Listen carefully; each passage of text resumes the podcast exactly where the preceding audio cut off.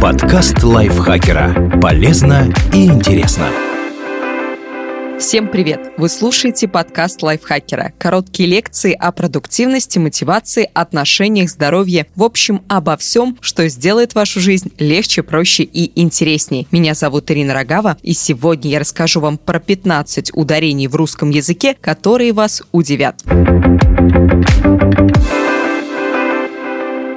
Спонсор выпуска – сайт quark.ru. IT, дизайн, текст, реклама, фото и видеопродакшн, бизнес-сфера, услуги специалистов разного профиля для ваших проектов по выгодным ценам.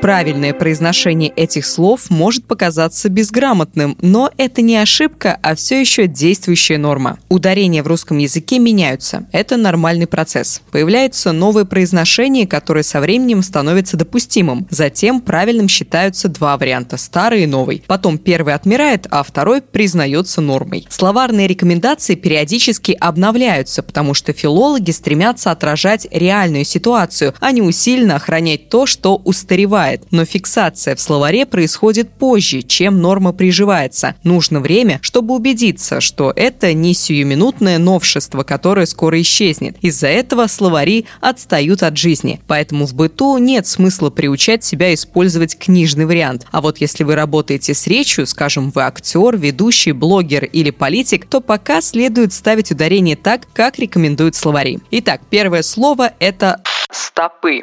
И это не только родительный падеж слова «стопа». Во множественном числе, если речь о книгах или единицах стиха, ударение падает на «о» – стопы. Но если мы говорим о частях ног, то ударный слог последний – стопы. Однако в живой речи сейчас популярен вариант стопы, в котором ударение позволяет различать формы множественного и единственного числа – мои стопы и без стопы. Для запоминания рекомендуемой нормы можно использовать стишок «Не заблудись, свои стопы не уводи с лесной тропы. Асимметрия. И в этом случае словари отстают от речи носителей языка. Но пока правильным вариантом является только с ударением на «и» – асимметрия. Для запоминания снова обратимся к рифме. Экономическая асимметрия. Есть-центр, работает периферия. Любопытно, что в слове «симметрия» словари допускают два варианта – симметрия и симметрия. Вероятно, асимметрию ждет то же самое. Обратите внимание, в этом слове одна «с». Приставка «а», которая означает отрицание, плюс симметрия. Второй «с» взяться неоткуда. Разница. Вы, скорее всего, слышали выражение «мнения разнятся». Так вот, это неправильно. В слове «разница», которое означает «отличаться», во всех формах ударение падает на «а». Запомнить можно благодаря однокоренным «разный» или «разница» и рифме. Все люди разница, за что бывает дразнится.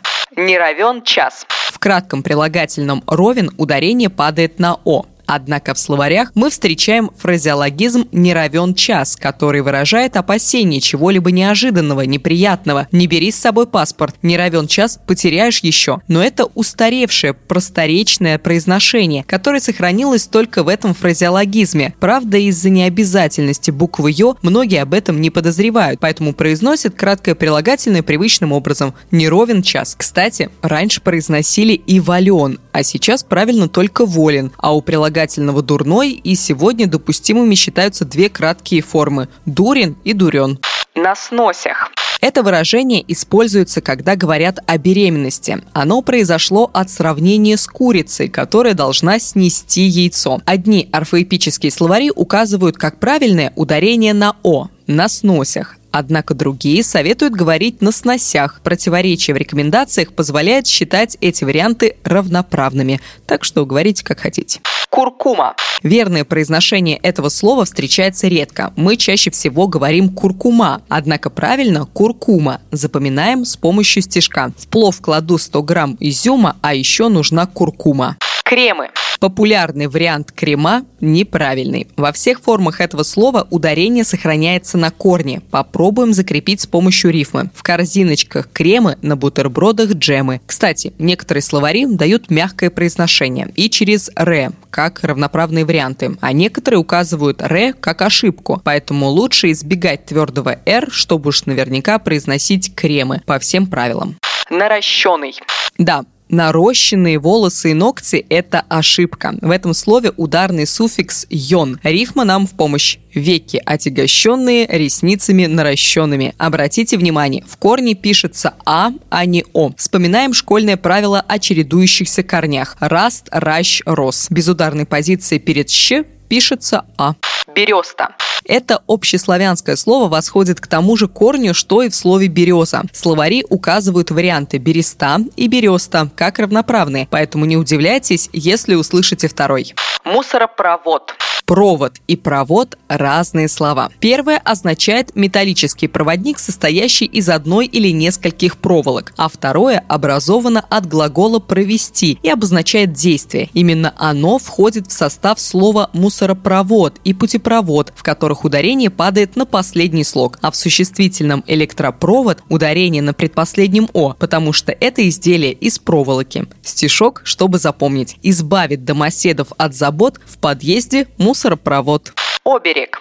Орфоэпические словари утверждают, что правильно оберег, но орфографические и толковые указывают варианты с ударением на первый слог и на последний как равноправные. Это позволяет не считать распространенное в живой речи произношение грубой ошибкой. Возможно, и авторы словарей ударений скоро обновят рекомендации, но пока вне разговорного контекста следует ориентироваться именно на орфоэпические словари. Пиала.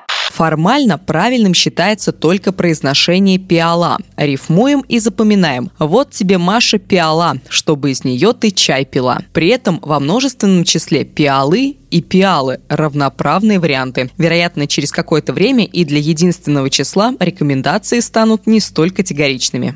Гофрированный.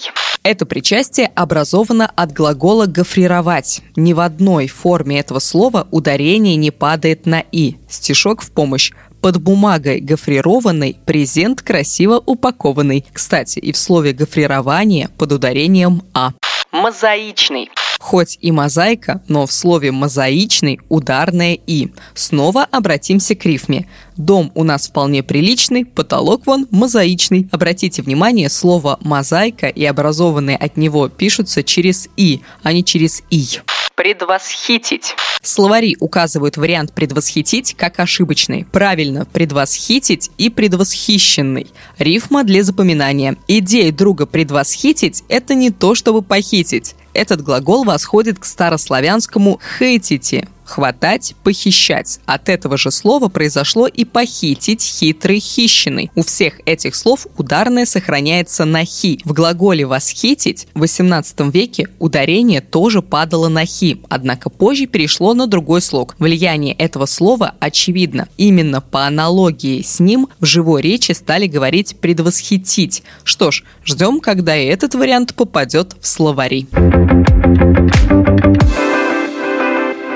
Спасибо большое Маргарите Воронцовой за этот текст. Мне было очень интересно узнать про все эти тонкости в ударении слов. Надеюсь, вам тоже. Если это так, не забывайте благодарить нас, баловать нас и ставить свои лайки и звездочки, делиться выпусками с своими друзьями в социальных сетях, а также заходить в наш чат подкаста Лайфхакера и общаться с такими же слушателями, как и вы, и с нами, ведущими подкастов. Я, Ирина Рогава, с вами прощаюсь. Пока-пока. Подкаст лайфхакера. Полезно и интересно.